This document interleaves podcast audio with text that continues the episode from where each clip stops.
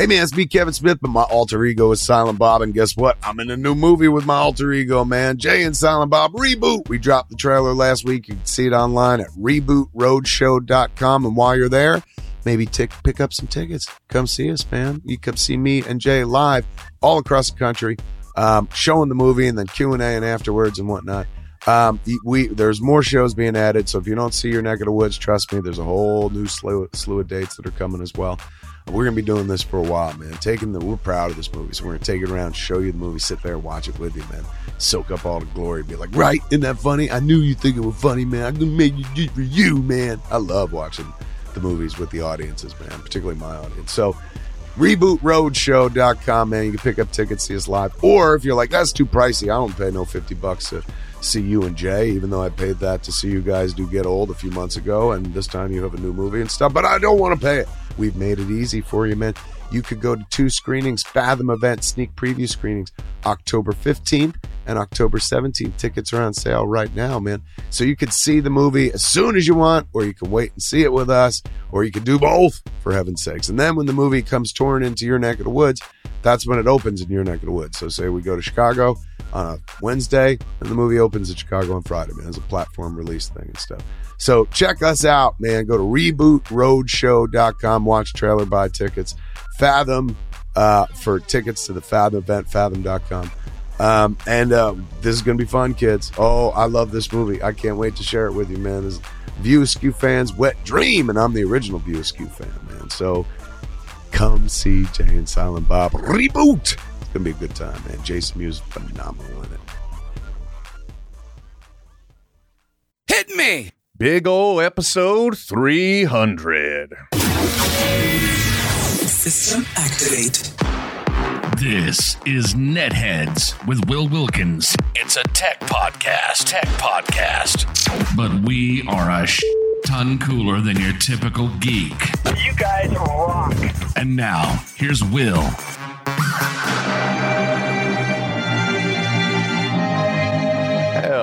Everybody. Welcome to another edition of Netheads. My name is Will. As you can tell from the special intro, Sans Trent, meaning he is not here, but that's okay because every once in a grand while, uh, I get the opportunity to use this little thing we call a podcast in order to talk to the people I want to talk to, the ones I find interesting, the people that entertain me. An ability to abuse my station as a normie in order to bring people in and and hear their stories because everyone has a story. And uh, ever since I became a subscriber to the Ralph Report, uh, which you can check out to go to the ralphreport.com or patreon.com and look up the Ralph Report. There has been a person there since Jump Street who has provided an interesting entertainment perspective from across the pond, who has also brought me countless laughs. And if you've been to any of the Ralph Report live shows, he's also brought you a vast uh, rainbow, if you will, of um, entertainment as well. And that man is none other than Steve Ashton. Steve, welcome to Netheads. Club Tropicana drinks are free. Fun and sunshine, there's enough for everyone. All that's missing is the sea. But don't worry, you can suntan. How many of your guests have played Wham to you, Will? Not a goddamn one, Steve. I'm not going to lie. Fucking hell, I can't believe it. Well, you know, not many people are as cultured as you. Um, first of all, thanks for joining me, and and you know, I apologize to everybody uh, listening to this because it's probably going to come off as a gigantic ad for the Ralph Report, which is fine because it's something I enjoy on a daily basis, and it's just going to be a big old fan wank fest uh, talking to this this fella Steve Ashton here. Um, now, Steve, can I can I start by saying fuck Trent? By the way, where the fuck is he?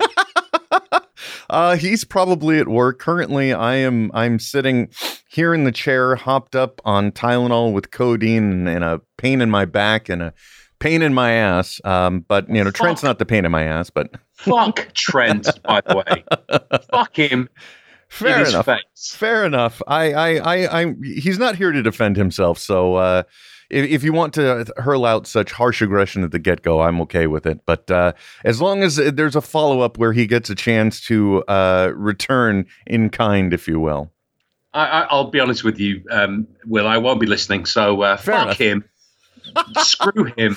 That's okay. You and countless others on the internet will not be listening, and I appreciate that. Um, so, Steve, I, as I've said, I have been a fan of the Ralph Report since the get go. Uh, you know, I was also involved a little bit in, in uh, the ramp up to its release. So, uh, naturally, I became a subscriber, and I'm a big fan of Ralph, both as an entertainer and as a person. Um, and I've heard. I've heard hints and tales uh, of of your involvement, but if you don't mind, could we just kind of dial back the clock? And I'm interested to know how did you a- and Ralph get connected uh, to uh, to where you are a regular contributor on the Ralph Report?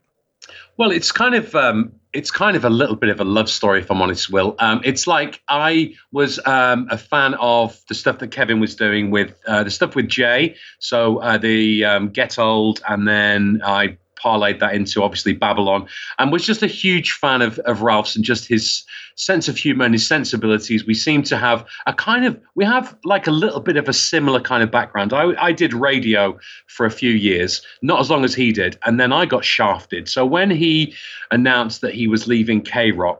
Um, I just wrote to him and said, "Hey, man, I, I've I've uh, been in a very similar situation, almost exactly the same situation, where I was the kind of third wheel slash." You know, the one that always used to have to come up with the funny bits or the you know the sketches or the man on the street stuff, and which is what I what I did. Um, and I got shit canned because my name wasn't on the show and I was the third wheel and all of that. So I wasn't in, you know, I didn't have a, a, a 20 year, you know, golden handcuffs kind of contract and I got shafted. Um, so I empathized massively and I was a big fan, particularly for, obviously from um, Hollywood Babylon. And I just said, look, if you ever do anything and if you ever need um, a UK take on things, knowing he was a big Anglophile, I said I'd, I'd love to contribute my my time to you, know, and and um, you know my take. And he said, "Great, um, yes, because I don't know what the show's going to be, what it's going to look like or sound like, and I need you know contributors and content that sort of stuff." So we arranged a Skype call. And I was really nervous, obviously, because you know I was I'm a fan of Ralph's and I and and and, uh, and, and Kevin's obviously, but you know particularly Ralph of uh, sharing a, a certain level of sense of humor. So I, I had a couple of drinks before we spoke, and and I did what probably most people do, and go, "Oh, I can do voices too," and then regaled him with a number of different accents around the UK. And I just came off the came off the Skype call and went, "Oh, I've completely fucked that up. He's going to think I'm an idiot."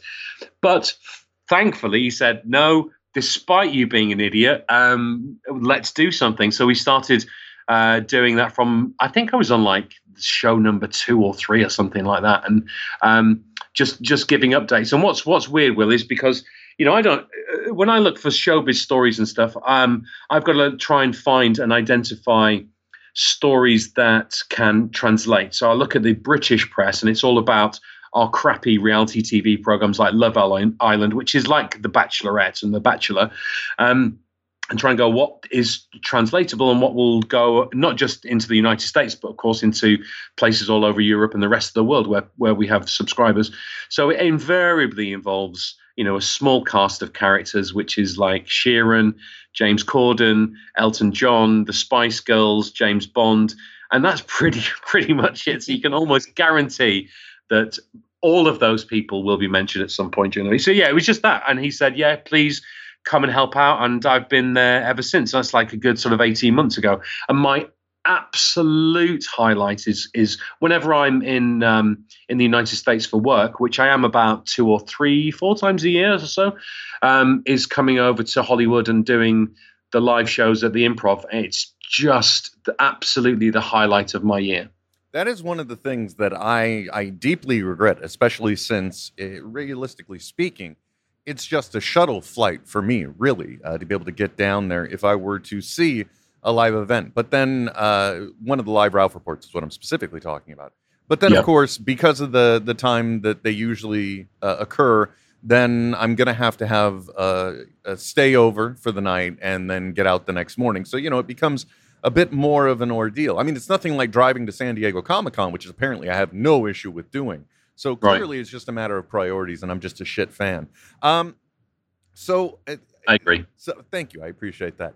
So uh, your involvement for me ha- has always been fun, but where, at what point did you decide? Because if people aren't aware, uh, during the live shows that occur at the Hollywood Improv, uh, world famous Hollywood Improv, uh, you have always arrived in costume.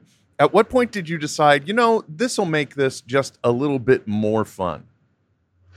Well, it's it was the very first show, so I did lots of stories about Elton John, and the whole thing was the very first time I mentioned Elton John. It was um, uh, he was doing a show in Vegas, and somebody he invited a bunch of people on stage to come and sing with him, and they were doing Saturday Nights All Right for fighting.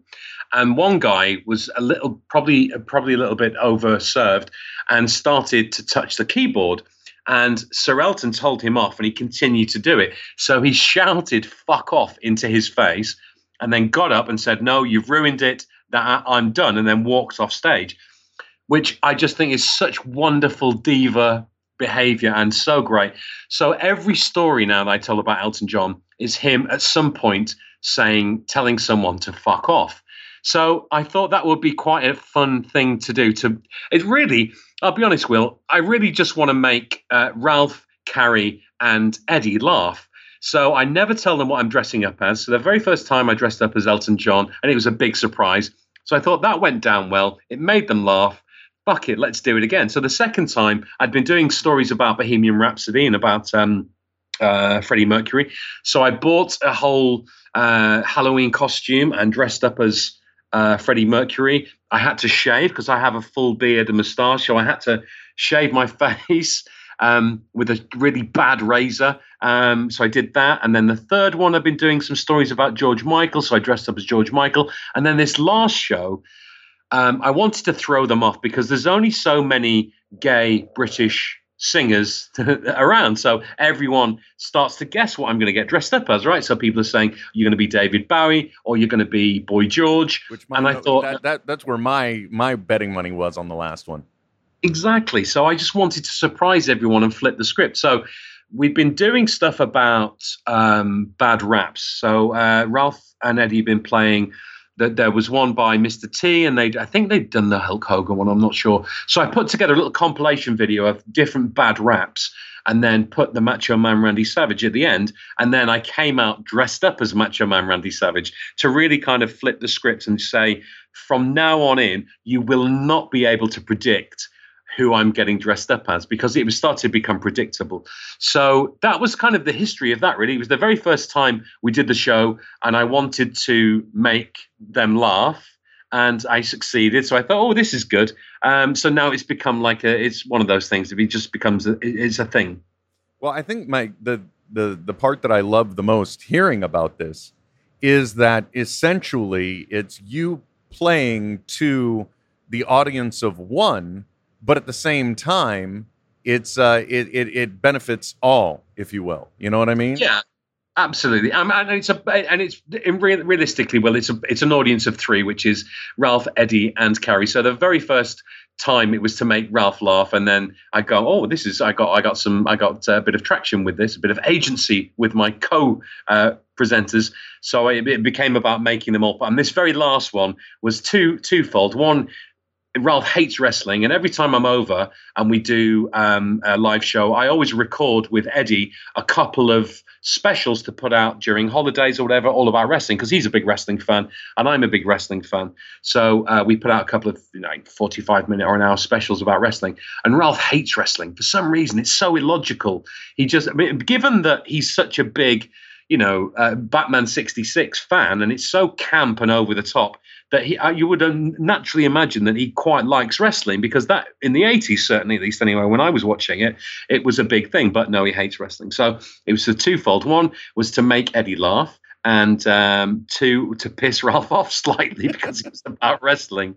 And that seemed to work well, and I, I have to admit, I am I, I listened to the wrestling shows, but I am in no way a wrestling fan. Um, it's just not one of those things that I connected with. But what do you expect? I grew up a nerd, so you know, I, well, I guess in many cases though there is some crossover there, but it just wasn't something I got into. Although I am able to appear like I've got certain uh, bona fides, if you will, when speaking to people, and I and I'll just pull out a random reference because I remember being at a friend's house once when they were watching it, or their dad was watching it, and Superfly Snuka was uh, in that particular match. So I'll throw that out, and suddenly people's like, "Oh, well, that's a little bit of an aged reference. He must know something," and I don't know. I don't know squat, admittedly. Oh, a, li- a little bit of knowledge goes a long way, right? That's all you need. Like in conversation and interviews, you just need that tad little bit to help carry you across the line.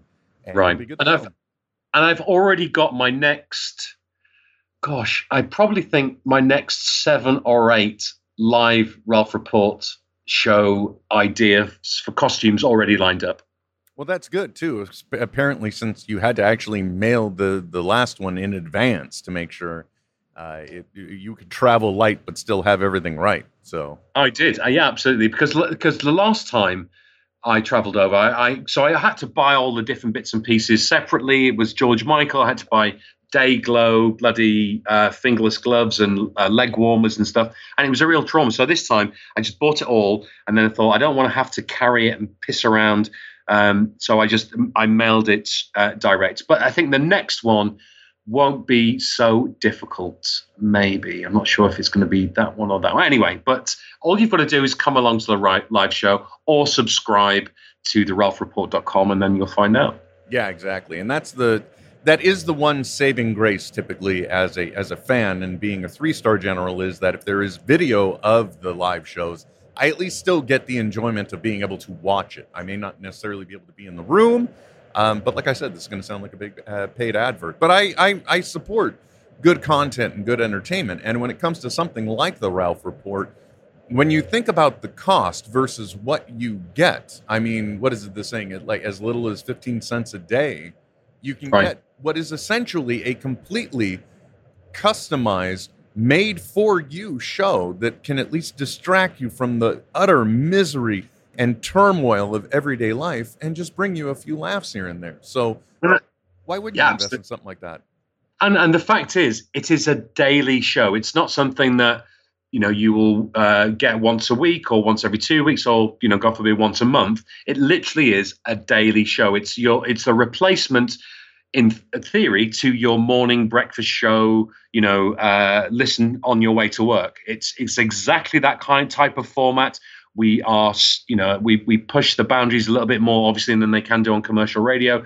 But it it, it literally is 15 cents a day for a morning breakfast show every single day. And then there's a bunch of, you know, um, additional bonus content that we make. I make a bunch of videos and stupid stuff um, that you can you can get. And then Eddie does stuff when he travels, and, and we made some stuff when uh, when Ralph was over in the UK with Kevin doing Babylon as well. We made some additional uh, little bonus videos. So there's I I genuinely think, and I subscribe to a bunch of podcasts on Patreon, and I think. I think you know we are really up there in terms of the amount of the, the volume and the quality of the content. I, I'm going to say that obviously, but I do think we're up there. I would agree. And the other nice thing too is that if you if you've been a person that is a traditional listener of radio, or even in some of the subscription services like uh, satellite radio, uh, you'll often find that for your typical morning program, you're still going to get uh, the um, turmoil, not turmoil, but the ordeal of having to put up with the crap music that they're going to play just to get to the bits that you want. And with this, you don't have to worry about that. You just get straight into the content when you want it, how you want it, and you don't have to worry about uh, having to listen to Coldplay, you know, 45 more times. Right. yeah, and terrible ads for Geico or whatever. Yeah, exactly. It's just it's all just content. Um, so uh, I guess one of the questions I would have after uh, being a fan, because I I too am a bit uh, I I wouldn't say a complete Anglophile, but obviously being along along the nerdy lines, you know, my whole gateway are things like uh, Monty Python and Doctor Who, and these elements that help draw me into the culture. But uh, in flipping that a little bit, because you know, two elements kind of uh, collide in that realm, in the entertainment you provide, and and like the the viewing I have into certain individuals. Like my introduction to James Corden were from two episodes of Matt Smith's run on Doctor Who, uh, and then of course he assaulted the the late night uh, talk show here in America. I guess my first question is: Is it? And I don't mean to pull the curtain too far back, but is there truly a, a legitimate disdain on your part with James Corden? Yes, I can't fucking bear him. He And- makes cringe. He makes. I can't even make a fist um, when thinking about him. Um, and the reason is he blew up right on TV. For me, he's a bit like Jimmy Fallon. Jimmy Fallon was okay on Saturday Night Live, and for some reason, he got given this massive golden opportunity, and now he's just kind of milking that for all it's worth. But even worse than that, because he got three, he got rammed down our throats. He's essentially, he's essentially he was an actor um, and he was on a program called Fat Friends, which is about this sort of slimming club, like a Slimming World, Weight Watchers type of thing. And he was good in it. He was a good actor. And then he wrote um, a, a, a sitcom with a lady called Ruth Jones, who I imagine was the was the largest contributor to that show. Um, it's called Gavin and Stacey, and it was it was passable. I mean, I didn't. It was good, right? He played this sort of wide boy, sort of like um, dude bro type of character. Not really a dude bro, but our version of that, which you'd like a kind of like a cockney wide boy. All right, mate, how's it going? Type of thing. And all of a sudden, he became this de facto representation of lad culture. And the, re- fucking truth is, he is a um, a drama school fucking uh, theater club kid but all of a sudden he's represented as this sort of like uh, football loving fucking um, like dude bro type of figure.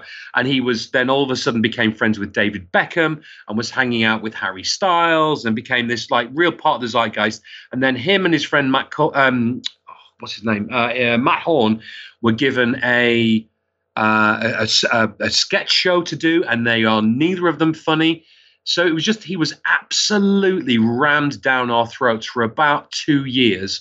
And he was the epitome of like football fans and the English. And he really, really isn't that person. So he kind of glommed on to, to this whole thing about being, you know, a football supporter and supporting England, became friends with all the England football supporters and Steven Gerrard, and who is my absolute hero, by the way.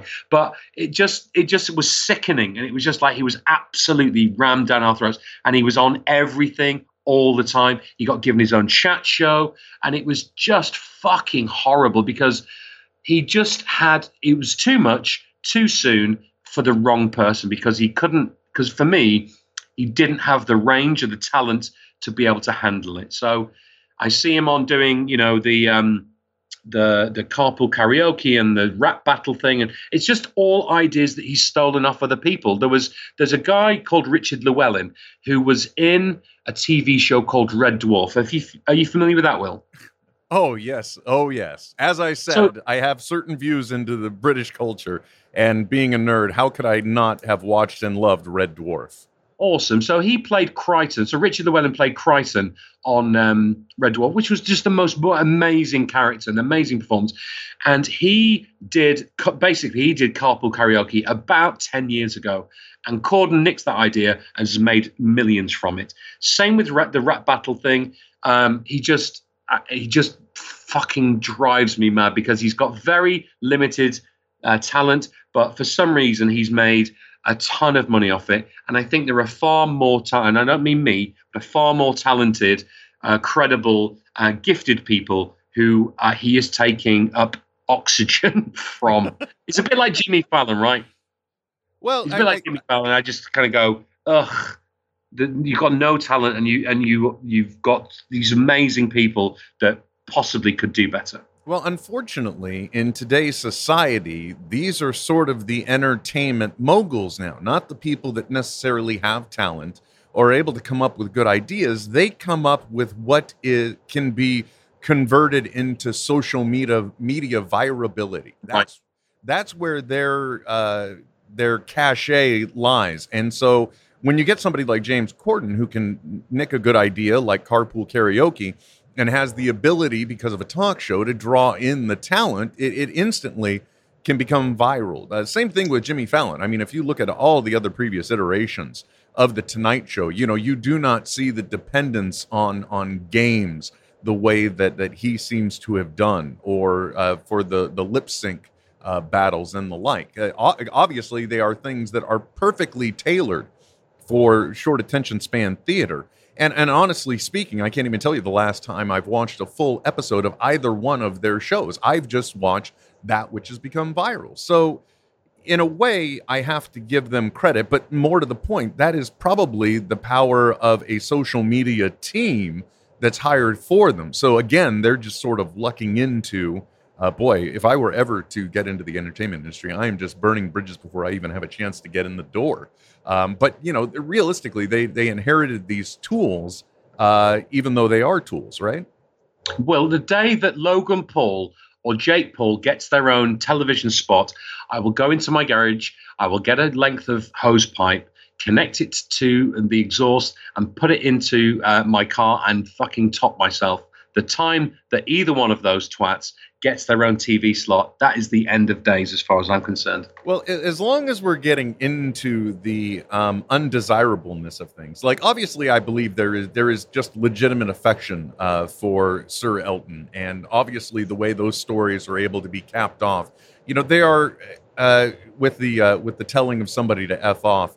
I, I, personally view that as as a like a, a a, a staple. It's just, it's something I look forward to. Just like anytime I hear Jennifer Lopez in the news, I know Ralph's going to tee us up for, uh, you know, there's always room for J Lo. Even though sometimes I admit I miss it coming, and then it hits me, and I and I actually I feel happy, like a warm blanket has been put around me.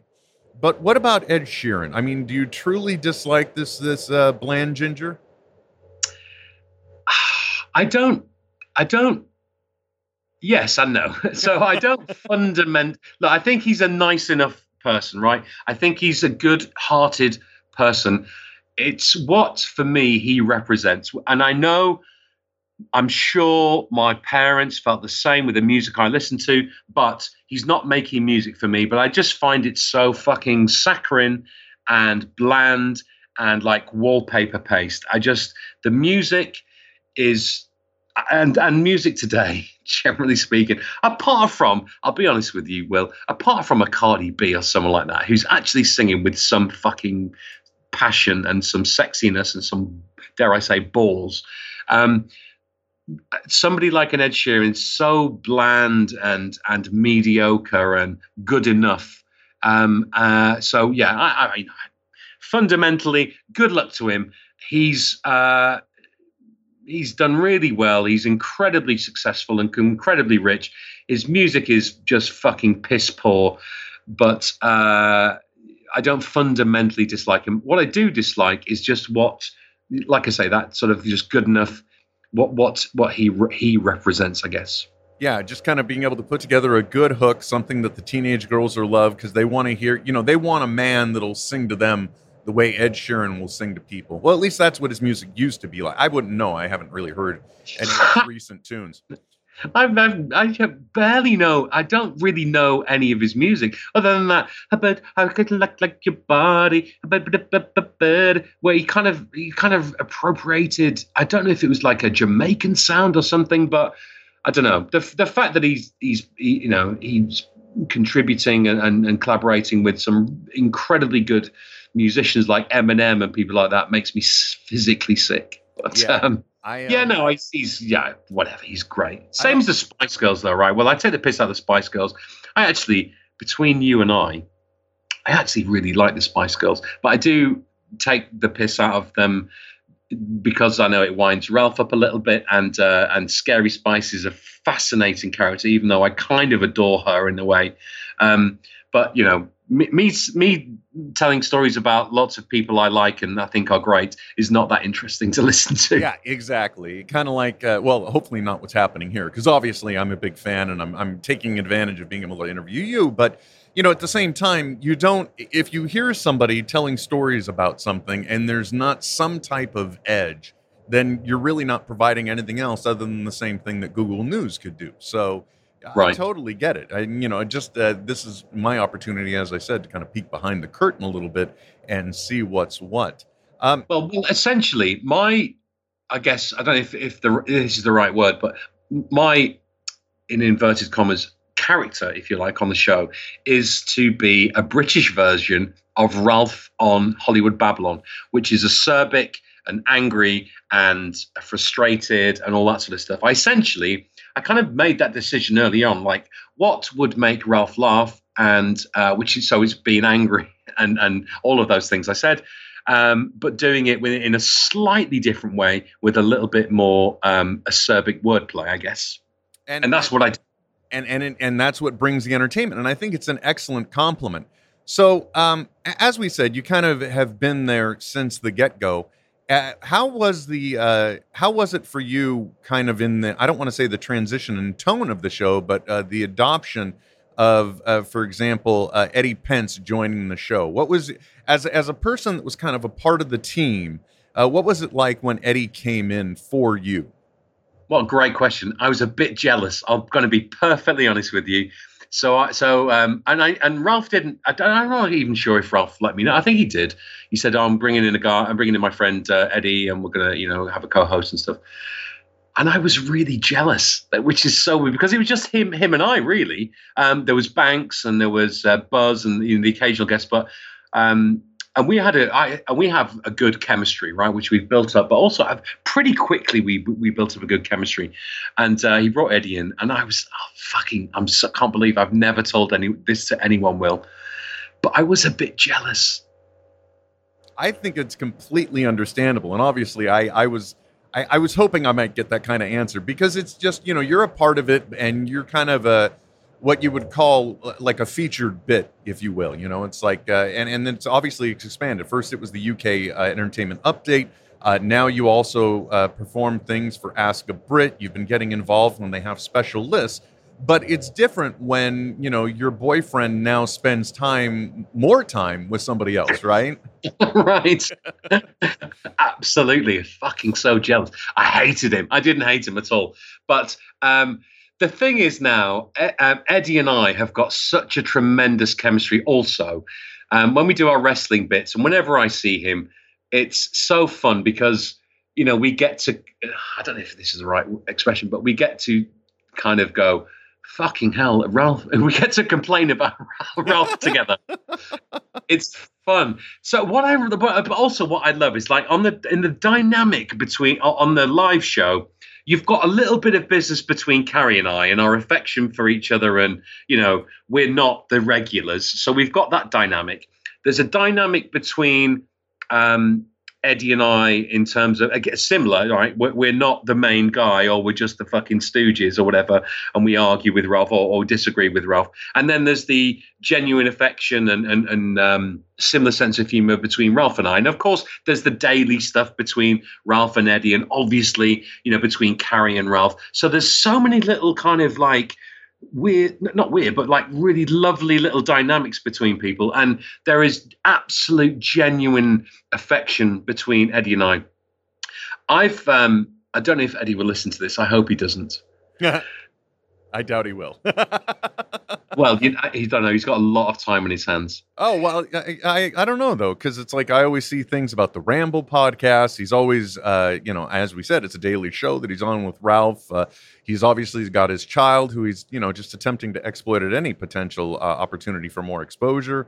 Um, just kidding on that. So I'm gonna one. I'm gonna tell you something now that I didn't want to get out. Mm-hmm. Um, and uh, I've just launched a a campaign of fucking stupidness on Eddie. So I've started saying, he asked for some reason, I don't know why, Will, he asked me a few weeks ago, what is my address? Because I, so I, a couple, a few months ago, uh, not the last Ralph report, the Ralph report before, live one, I got custom Lego figures made of Kerri, Ralph, Eddie, and Olivia and gave them to them as little presents. I always bring presents whenever I arrive, right, to, to go and see them. Um, and uh, Eddie asked me for my address, and I was wondering why. Why was that? So he's not sent me fuck all, right? So I I decided. This is about a month ago. He's not sent me anything. So I decided now to unleash a, a fucking bizarre, stupid, random, ridiculous campaign, right? Which I'm about I'm two weeks into now. So the first the the first thing I did, he gave me his address because he sent me he sent me a message and said, "What's your address?" And I said, "Fuck you. What is your address?" So I got so he sent me his address, so I sent him mine. And then like last like I think it was like maybe two weeks ago before I went to India. I sent him a um, a picture of a bowl of soup, and I wrote the like like a clip art bowl of soup on a piece of paper, cut out so it's like small in an envelope, and sent it to him uh, with just the word soup written on it. And then the one I sent today was I bought a um, like like a cheap Fitbit like monitor thing, uh, so I can count my calories and stuff like that for the day. So I sent him the little instructions how to uh, how to fit it. So I'm on this campaign. I'm gonna, uh, which I'm gonna do every week, sending send him some random shit like a like a like a a, sales receipt from the supermarket or you know a picture of something and i've embarked upon this campaign and he's not mentioned the first one yet so i don't know if he got it or not but i'm going to bombard him for I'm, I'm kind of planning on it doing for eh, once a week for the next year and see see if he mentions it and does he know these items are from you, or are they coming anonymously? No, they're coming anonymously. I just I send him I send him and I say Mr. Edwin Pence and then the address. Um, it's all printed out, so it's not there's no handwriting or anything like that. D- does that make me sound fucking weird, Will? No, not at all. I love that kind of stuff. I mean, I, I you know, I was one of those uh, people. For some reason, I, I don't know why. I was uh, strolling through the uh, garden center of the local hardware store, and I saw this utterly ridiculous uh, garden gnome. Right? It was a solar-powered garden gnome, though, and for some reason, up near his face, he was he was clutching, you know, some type of sack, and that particular sack would light up at night. And I said, and it was on clearance for 50% off. So I'm like, this is so absurd. I want it. And I put it out in front of my house. And, you know, people would joke about it. Why do you have this stupid thing? And then suddenly, one Halloween, the gnome vanished. And I started getting notes about his travels and everything else. To this day, I don't know who did it. And in the long run, I utterly loved it. So I think doing just random, absurd things just to see if it gets a rise out of somebody can be a very productive thing. The only thing I would state now, however, is that if there is any type of audience crossover, please, everyone, keep the secret. Don't let Eddie know. He'll hopefully never listen to this. And as a matter of fact, Steve, if you want me to cut it out of the final product and we'll drop it in like a year from now, that's fine too. I just don't want to ruin the anonymity of the utter bizarreness of it because you know it because it could go one of two ways he's either it's going to become a great story or it's something that's going to get reported to the LAPD. We don't know which way it's going to go. I know, right? That's the great thing about it. I just want to send him random shit. Like, I don't know. I mean, I'm, I'm if look, if you can suggest anything that stupid, so not anything big, something that will fit in a in a standard size envelope. So I've sent him. Like I say, I'm going to send him start sending receipts. Maybe like one sheet of toilet paper, something that's light and fucking just he'll get it and go, "What the fuck is this? Who is sending me this shit?" Uh, But the thing is, it comes it comes um, it will. He, I'm sure he will know it's me. He's not sold it yet, so either he hasn't received the first one, or he received it and is waiting to respond or something. I don't know what the game is, and that's part of the intrigue for me. He, he, I've not heard back from him. He's not mentioned it on the show. Ralph hasn't mentioned it either. So I think there's something. I don't know. There's something afoot. Either he hasn't received it, or he's waiting to get back to me. Either way. It's a fucking delightful little game that we're playing, Or- whether he knows whether he knows it or not. And I just want to fucking mess with him because he's so messable with. I just like I really like Eddie a lot, and we we have a lot of affection. Um, uh, yeah, you know, and uh, th- we got the wrestling thing, and yeah, just it's it's uh, it's quite a game. I'm really looking forward to pursuing it. I So if you yeah, I was gonna say if you want to if you want to suggest anything, oh you can contact me. Um, I'm on I'm on um, Twitter. I think it's Steve Ashton. Is it Steve Ashton? I can look at my messages right now, considering we put this interview together. And yeah, it's just Steve Ashton, all one word. Steve Ashton. Yeah, at Twitter. So on the Twitter, yeah. So because you know what, like 11 years ago or something, I was on Twitter on 2008 when it first started. I went, oh, I better get that. Get better, better get my name just in case I get famous. Um, uh, so yeah, Steve Ashton on Twitter. So if you want to, if you actually, can you do that? Is that a good idea? Because then he'll see it. You can email me, Steve at theralphreport.com if you've got any suggestions of random fucking bizarre stupid stuff that's you know not dirty or anything uh, and i'll send it to him I th- well, I think probably the beauty of it right now is he's trying to understand if there is a code that is being conveyed, something there like a secret message. But I think I think anything in your everyday life where you're like, what the fuck am I supposed to do with this? Now you send it to you send it to Eddie. Uh, also, I may recommend, you know, like any uh, good recipe that takes uh, something uh, from his normal, bland, pointless uh, diet and and just throws a little bit of a twist on it. Maybe you know help expand his palate a little bit. Those That's might be some idea. nice items to send to him. Uh, but that's it, a good idea. It is amazing what the guy will and won't eat and what his uh, rationale is for. And if you don't know what we're talking about, again, subscribe to the Ralph Report. You can listen to all the back episodes, and you will learn that this man is just a, a complex uh, jumble uh, of texture and flavor, and and you know, in some extent, I think food wise, ignorance. Just all those items kind of combined.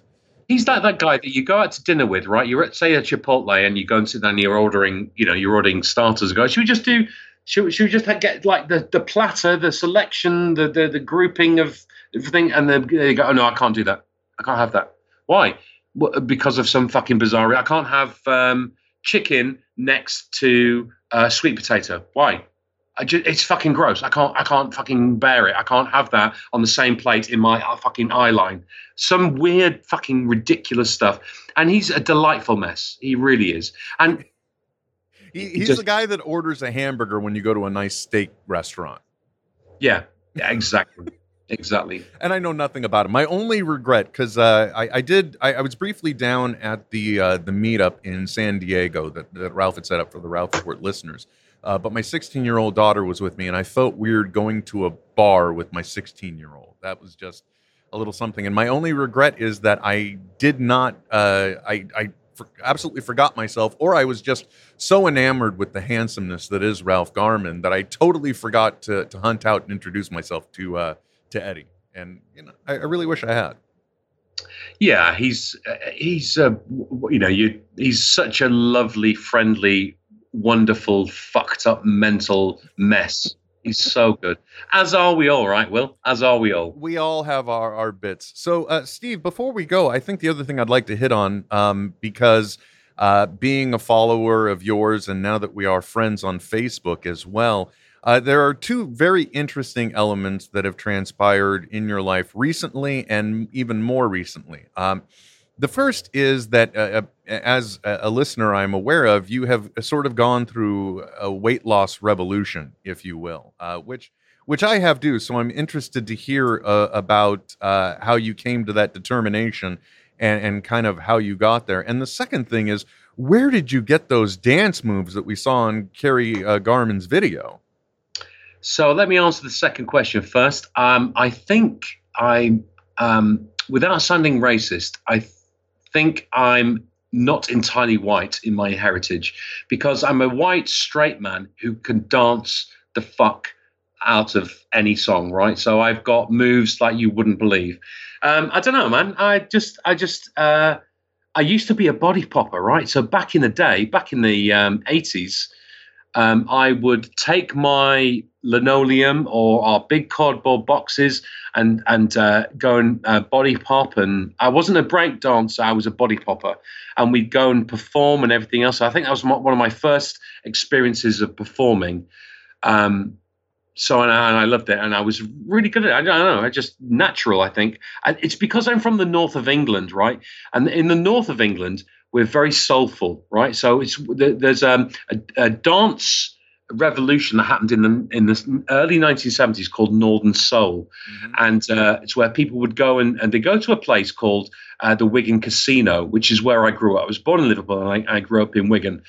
And it was where people went to go and like really truly go out, go and show out and dance and sort of they'd spend all night, mainly on Molly, but they'd spend all night dancing um, and kind of show out. And It was a whole big thing, a whole big performance thing.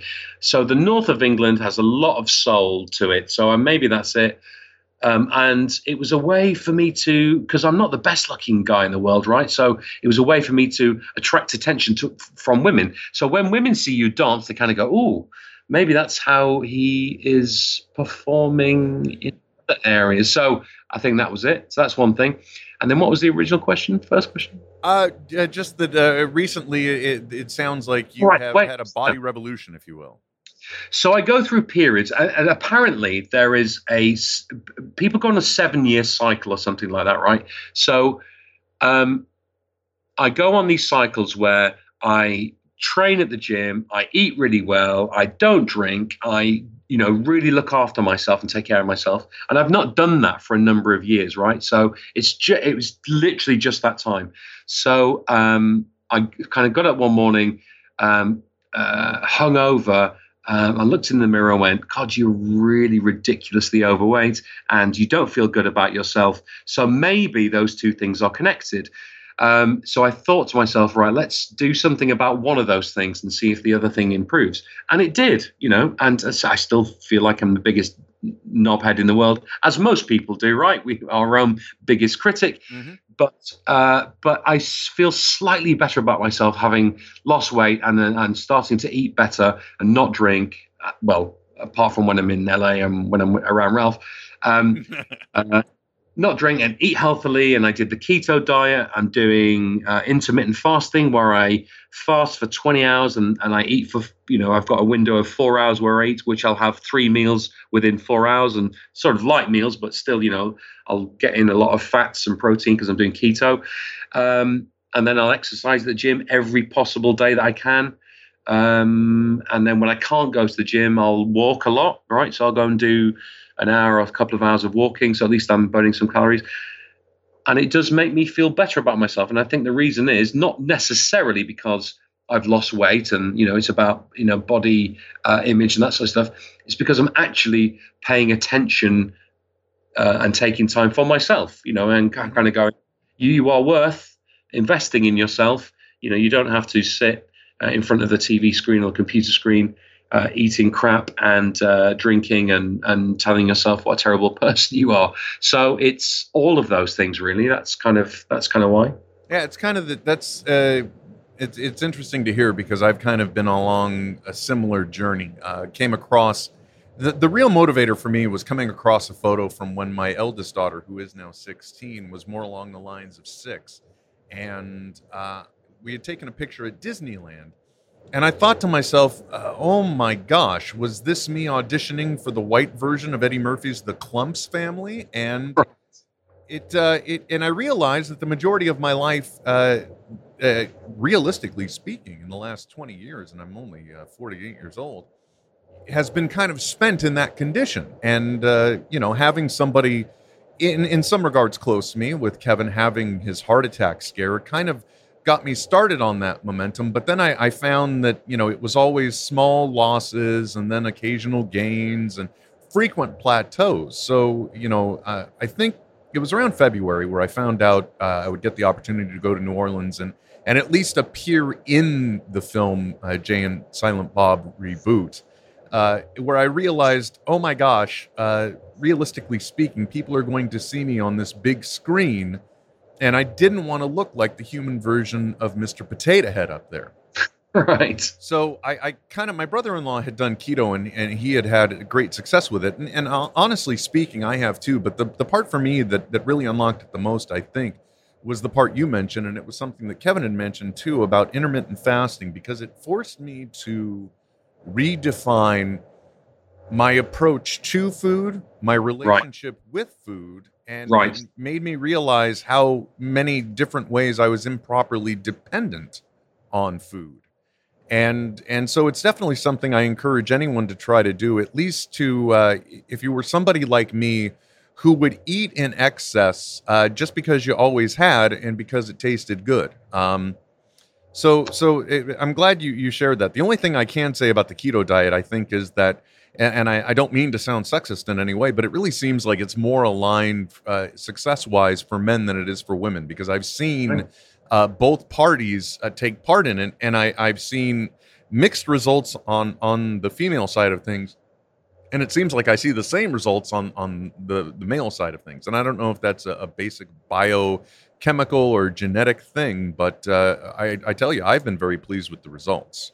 Yeah, it could be. I, I, may, I, I don't know. It's going into dodgy territory, but maybe because of the no, I'm not even going to down, go down that route. But in terms of the hunter gatherer type of, are we supposed to be like that genetically in terms of storing fat? Maybe we're not supposed to be like that, so our bodies respond more to it. Oh no, I'm with you. And and whereas women are supposed to be the nurturers and carers and bearers of children, and if you think about it, I think realistically speaking, uh, like uh, a breastfeeding uh, mother that that gets converted from body fat. So there's a natural, I think, tendency to store there. And whereas yeah. when you're doing intermittent fasting and you're doing keto, you really are eating like a hunter gatherer. It's like you're eating a little bit for a brief amount of time, and the stuff you're eating is the same kind of stuff you would either, well, relatively speaking, you'd kill or find out on the trail, right? right. Yeah, exactly. I think you've articulated that beautifully. I think I think particularly the relationship to food, right? So um, so so now food is so so right now for me food is desperately important when I eat. So I, I put a lot of time and attention into thinking about what I'm eating and how I'm eating and stuff like that. So the thing is, Will, for me, is it's made me kind it sounds really weird because of how restrictive in, in a way, not really, but but how you have to be very mindful of what you're eating. Mm. It's made me kind of oh, it sounds weird, but fall in love with what I'm making. So I make food now. Whereas before, it's so easy to get, you know, if I if, if I wasn't doing this diet, I wasn't exercising and everything else that I'm doing, is I'd I'd get whatever crap I'd fancied at the time, and then I'd shove it in the microwave, shove it in the oven, or whatever it is. But now I'm I'm cooking, I'm making keto pizza, I'm making you know, keto, everything is keto, obviously, but uh, keto fish pie or or whatever it is. And I'm inc- and I'm in very considerate about what I'm putting in my body, and that's made me actually really appreciative of the flavors and the textures and all that sort of stuff of the food. Whereas before, because I wasn't even thinking about it, um, I just shove anything into my fucking fat face. So oh, yeah. it's it's actually really made me enjoy cooking and the fact that I live on my own, right, and I work from home so I'm on my own a fucking 90% of my life. Um, it's actually made me make an effort to buy ingredients and cook and, and actually be very mindful of kind of what goes in. Yeah, it does. It makes you very much aware of, of what you're doing. Although I will say that anytime I do go the pizza route, that's the that's I, I don't want to say my one weakness, but it's definitely the one area where it, it you're able to pull off a flavor profile that is so similar to to what you had in the standard world i'll say that uh, there i still fall into the old pitfall. Because like the other night i did that you know for those that don't know one of the variants is this thing called fathead pizza dough which right.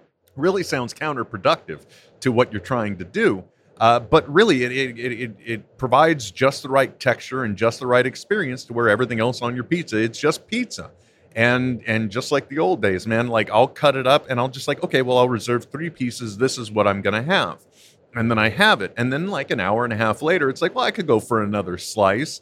And and you know eventually suddenly the just the entire pizza is gone again. Yeah yeah yeah. But, but at the same time when you do this type of thing you learn that your body isn't necessarily reacting or gaining weight because you did something. It's more of a biochemical reaction. So it's like right. I've had the fathead pizza, and yeah, sure, if I weigh myself for the next two days, it's going to seem like I gained weight, but that's because I ate a lot of sodium related items, and it's just excess water that's got to get out of my system. And it, right. And that's the thing I appreciate too is that it teaches you as well to not be so dependent uh, on the scale so much as understanding more your body's process with food. And and yeah, absolutely. And my so some mornings I'll wake I'll wake up and weigh myself, and I'll go, oh, cool, and then literally three or four hours later, I've you know technically put on six pounds. It's ridiculous because of, of either what I've eaten or not eaten, or you know I've taken on water or whatever it might be. But it's absolutely ridiculous of of how much you know kind of and also i don't pay attention to it as well right so it's sort of yeah thank you. That's what it is right now in a couple of hours' time, it could be back down. So, n- sort of not living my life to that kind of, oh my God, I've put on two pounds or three pounds or whatever. Yeah, the only part that I think that I'm I'm upset about, but at the same time I'm appreciative of, is the fact that I've I've now got a lot of wardrobe that I just really just cannot wear anymore. Oh my God, yeah, absolutely. The t-shirts look too ridiculous. Like even the one I'm wearing right now, which you can't see, it's just the the neckline is too loose because it's a two XL, and in this particular cut, it's just ginormous. And and the one thing that I will say that I am doing is that uh, I do have to go through the closet, and I am just going to purge myself of all of these clothes that no longer fit because I do Okay. not want that escape hatch. Right. Exactly.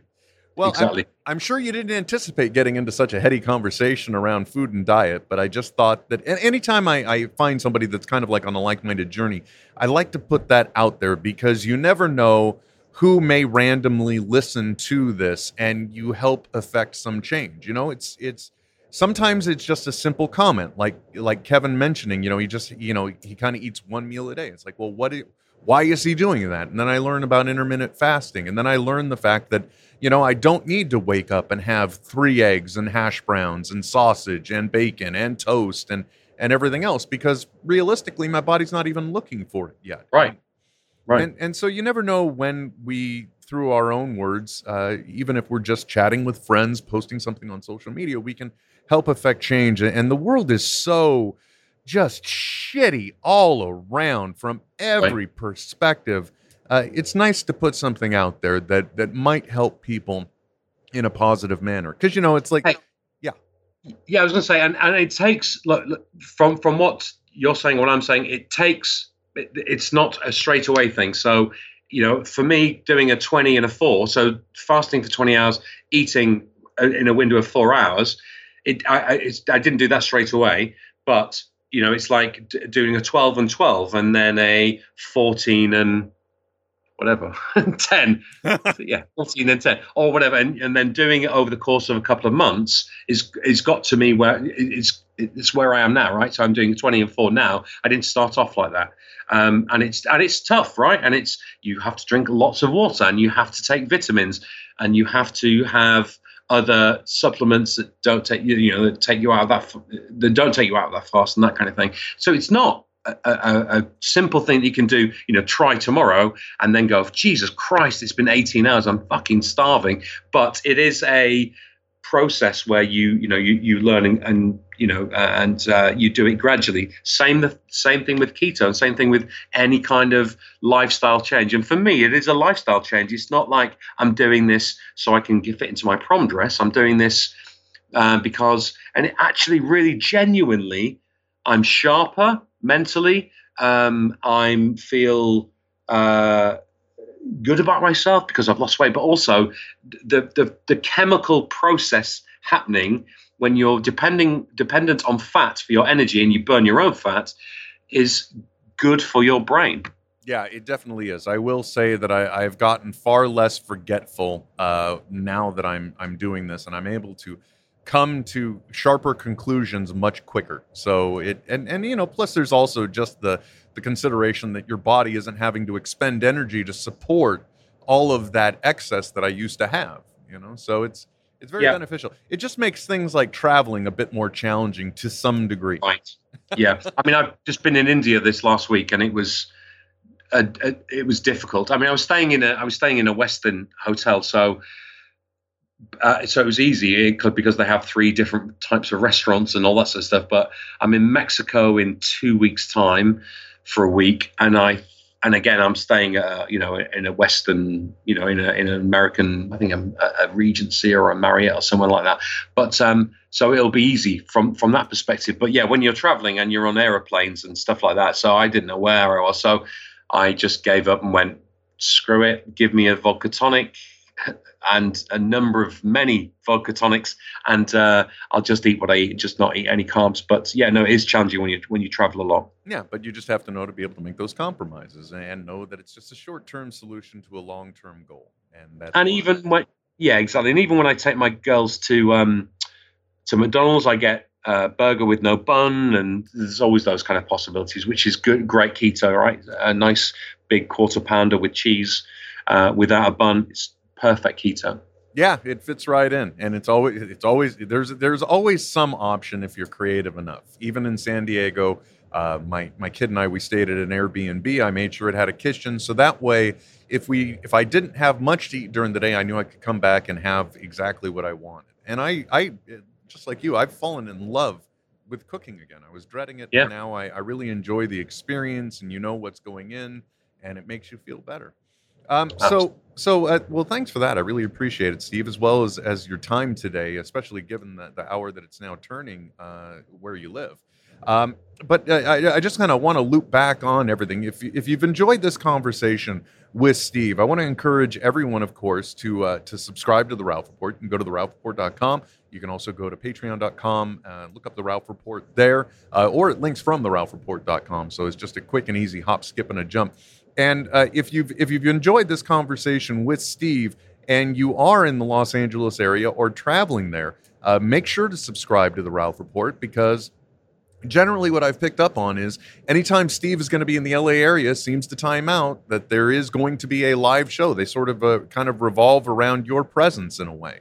So, and and I will say that anytime uh, Ralph is involved in some type of live show, there is good, solid, quality entertainment every time. So it would not be, uh, it would definitely be a good investment of your time and energy. And not to mention, uh, we all need good quality entertainment in life, and I, I feel like the Ralph Report definitely does provide that. So and also there's there's um I think it was June. So there is um uh on SoundCloud. If you got, let me bring it up. Hang on a minute, one second. SoundCloud. I'm on my computer here. So there is the Ralph Report live. Just to just as to to support what Will just said. If you go to Sound, oh, oh, there it is. Started playing automatically on SoundCloud, if you, I don't know how the fuck you would get there, but um, Ralph, the Ralph Report, put into Google the Ralph Report SoundCloud. Every Monday, Ralph puts out a free uh, episode, and it's normally the Monday's episode. Um, and sometimes the Monday's episode is our live show. So if you try to find TRR 338 061519. So that's the 15th of June 2019, TRR 338. That's our live Ralph report. And there's um, a story on there.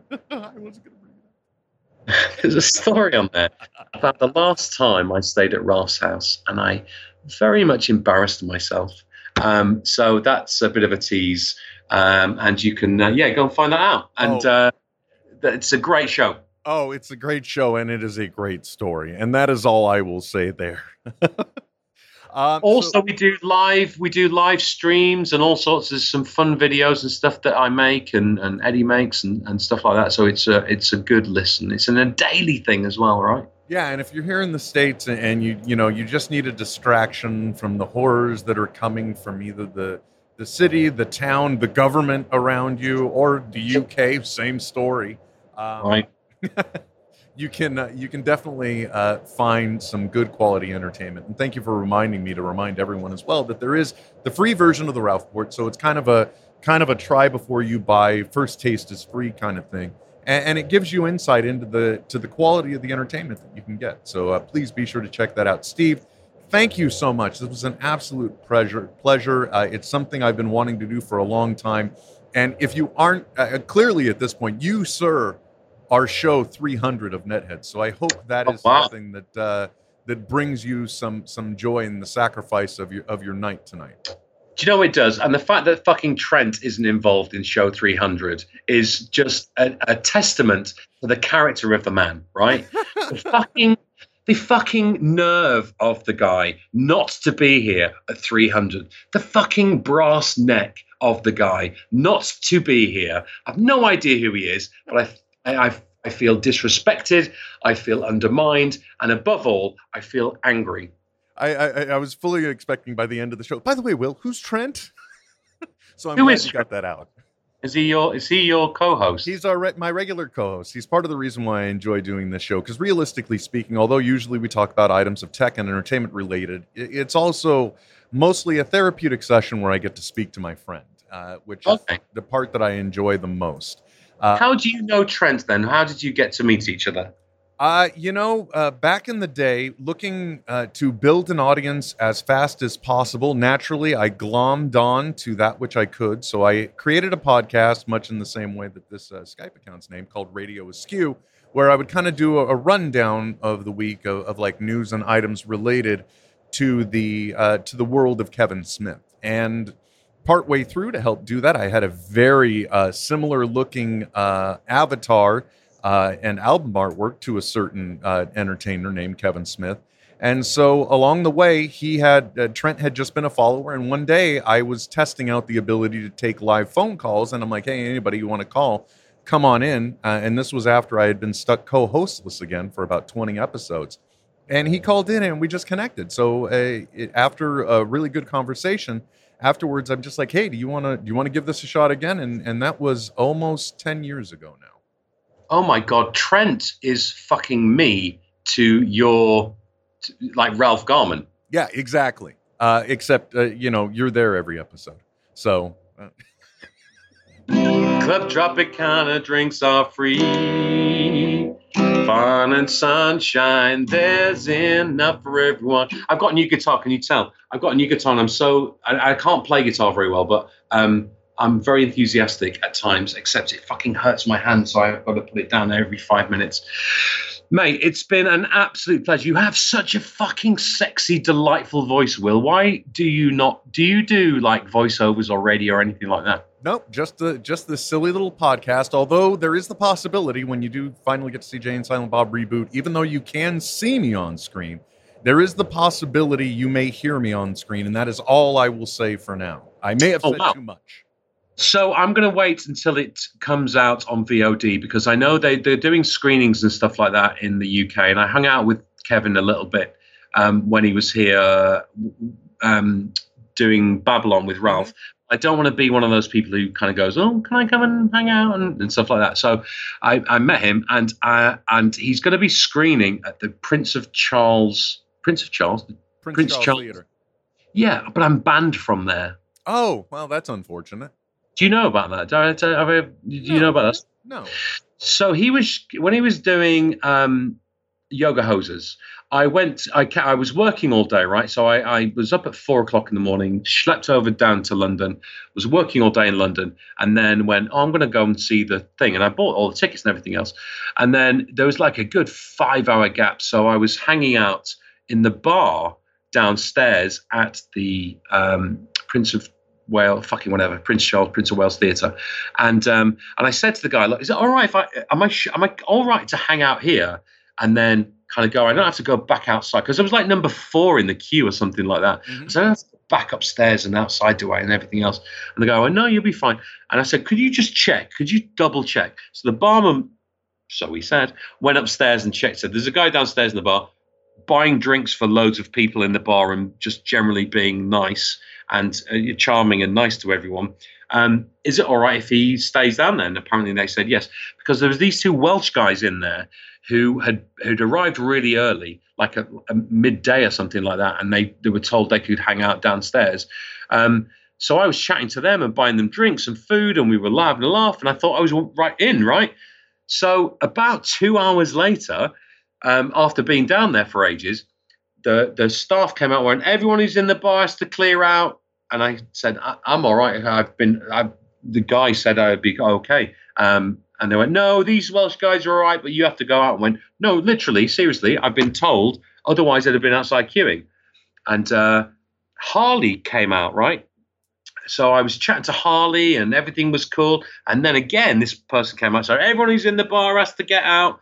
And uh, and I was stood there as the first show was e- entering out, and I was holding the door open for people going and pretending to be Dom and going, "Thanks, good night, thanks, have a good time, thank whatever," pissing around with these two Welsh guys. And I and the, the lady went, "You know, you've got you can't you can't be in here. You've got to go back outside to the back of the queue." I went, "No, love, look, listen, I've been here for fucking hours, spending money, hanging out with these guys. These guys were told they were all right. I was told I was all right, um, but now I've you're telling me I've got to go." And um, and then uh, she said, no, you have to go. You definitely can't come in. So I was really fucking pissed off and angry.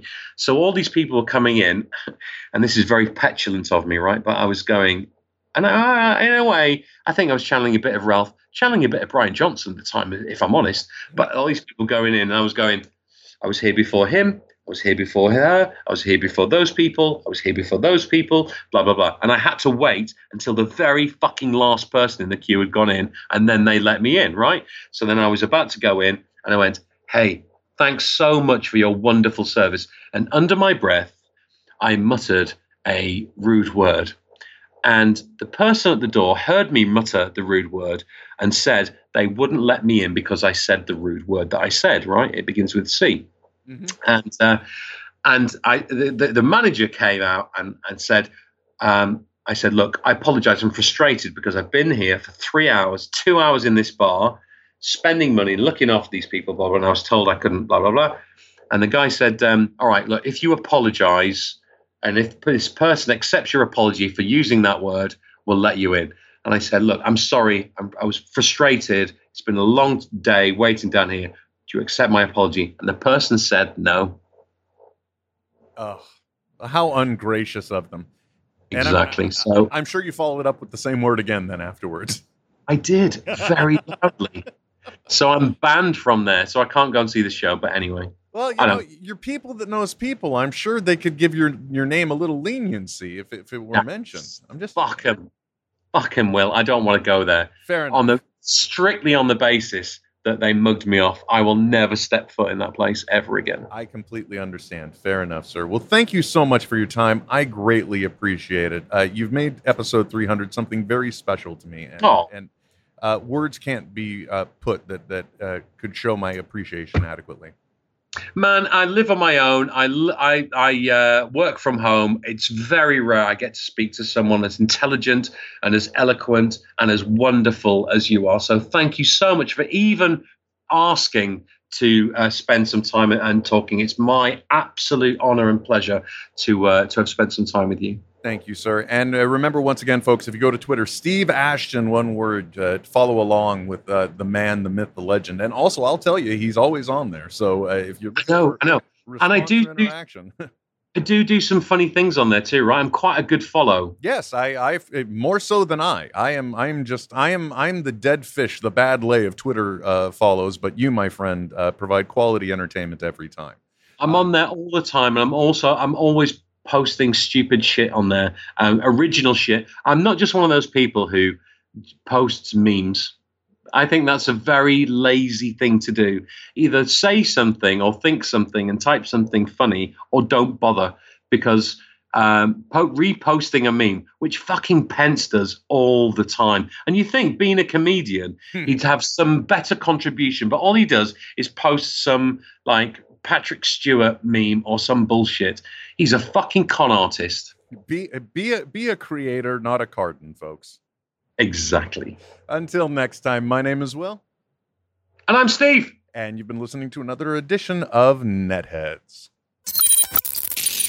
This is Netheads with Will Wilkins signing off. I know, right? But stop being a little Nancy and deal with it. Netheads. Netheads. Netheads. We'll be back soon. Goodbye. This has been a production of Smodco Internet Radio. Sir, only at smodcast.com.